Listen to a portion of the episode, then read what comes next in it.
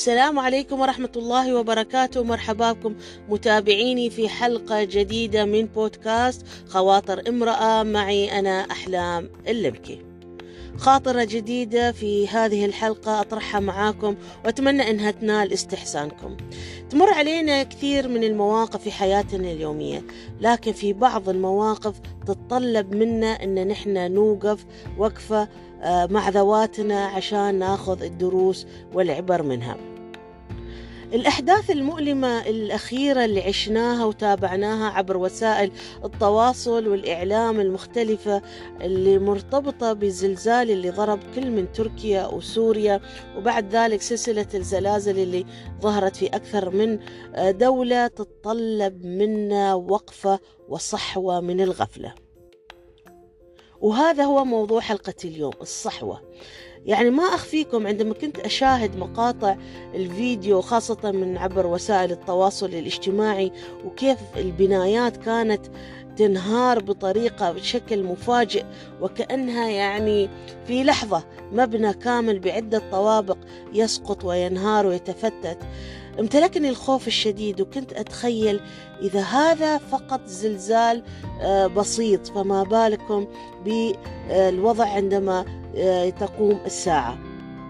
مشاهد الانهيار البنايات والشوارع والأحداث اللي صارت في الزلزال خلتني أتخيل صورة الموقف اللي صورها الله عز وجل في الآية 68 من سورة الزمر. يعني موقف رهيب. إذا هذا الزلزال البسيط كيف راح يكون الوضع عندما ينفخ إسرافيل في القرن؟ نفخة الفزع ونفخة الصعق لأهل السماوات والأرض وقيام الساعة. إذا جاز لي أن أشبه الزلزال بأنه صورة مصغرة جدا من نفخة الفزع ونفخة الصعق وقيام الساعة فهذا يتطلب منا مثل ما قلت لكم صحوة يعني من الصور شاهدنا فجأة الموقع يعني أرواح كثيرة راحت بغتة الأمر الذي يتطلب منا هذه الصحوة ونتساءل إذا نفخ في الصور هل نحن فعلا مستعدين للرحيل؟ هذا سؤال لابد إن نحن نتفكر فيه بين الحين والآخر. فالموت يأتي غفلة.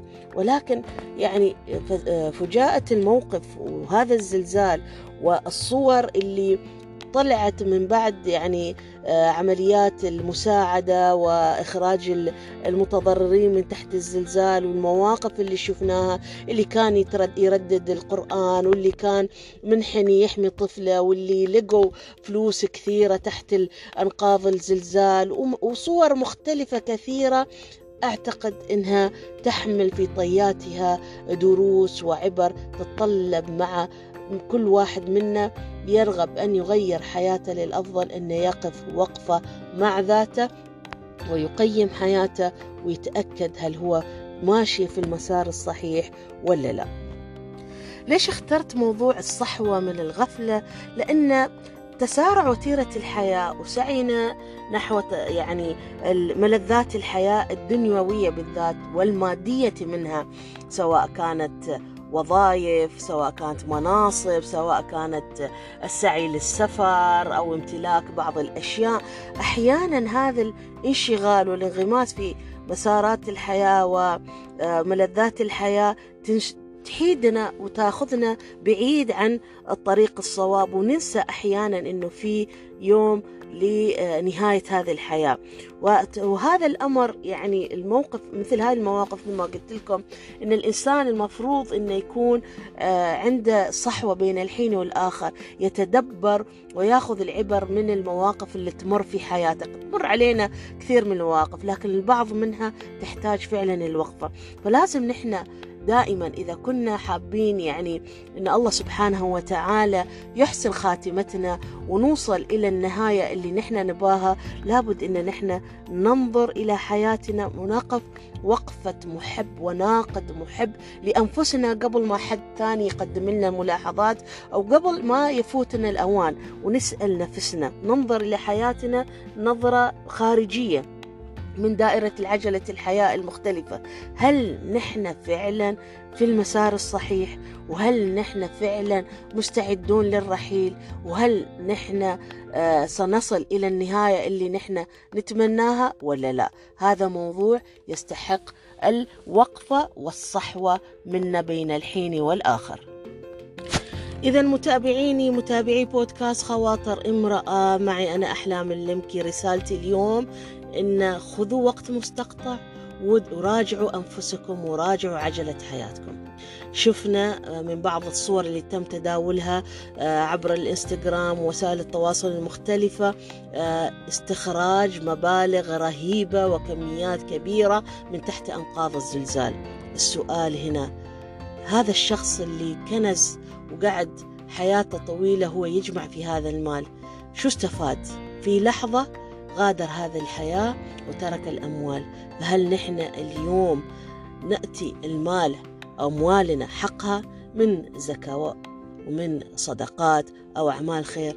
فاللي عنده قيمة اكتناز المال لابد يحتاج أنه يعيد النظر في هذا الجانب.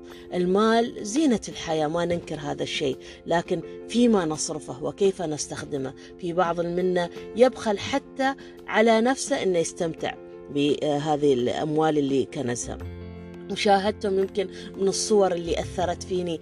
ذلك الأب اللي كان منحني ووافته المنية وهو يحاول أنه يحمي طفله من انهيار والزلزال والمبنى والله أكرم الطفل أنه عاش. سؤالنا اليوم لأنفسنا بالنسبة للآباء والأمهات. هل أنتم راضيين عن علاقتكم الوالدية مع أبنائكم؟ هل تقضون وقت كافي وقت نوعي مع أولادكم. شو الذكرى اللي أنتم حابين تتركونها في أذهان أبنائكم بعد عمر طويل؟ هذه المشاهد تتطلب منا وقفة وتقييم علاقاتنا.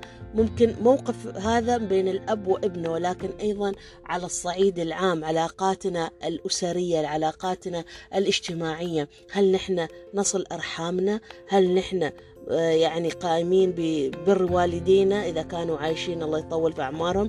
تتطلب منا هذه الصحوة لإعادة النظر في هذا الجانب. اليوم اللي قاعد يعطي قيمة العمل أكثر من اللازم على حساب بقية جوانب حياتية المختلفة. هالك نفسه ليل نهار في الدوام والعمل وكذا. نعمل عمل عبادة ولكن اتزان عجلة الحياة هو سر النجاح والسعادة والسلام الداخلي. إذا هي هذه هي الرسالة. خذوا العبرة من هذا الموقف واستعدوا. استعدوا وقيموا شيء أيضا مهم أنه نحن الحين في أشهر فضيلة ورمضان على أبواب. نسأل الله أن يبلغنا وإياكم رمضان ويتقبل منا ومنكم صالح الأعمال. هل نحن آه يعني آه عباداتنا وعلاقتنا مع الله آه بالطريقة الصحيحة؟ ولا محتاجين نعيد النظر. نحن دائما نسمع بالتخطيط للعام الجديد ونركز فيه على وضع أهداف وغالبا ما تكون أهداف مادية لها علاقة بتطوير الذات أو لها علاقة بالارتقاء المهني أو غيره. لكن جميل إن نحن ناخذ في عين الاعتبار استعدادنا لاستقبال رمضان كنقطة تحول لإعادة النظر في علاقتنا مع الله من خلال ما هي مواطن التحسين اللي ممكن نحسنها في صلواتنا في أعمالنا الخيرية وغيرها من الجوانب الحياتية المختلفة. هذا كان موضوع خاطرة اليوم. أتمنى أن نالت استحسانكم وأترككم بحفظ الله إلى أن ألتقيكم في حلقة جديدة من بودكاست خواطر امرأة. معي أنا أحلام اللمكي.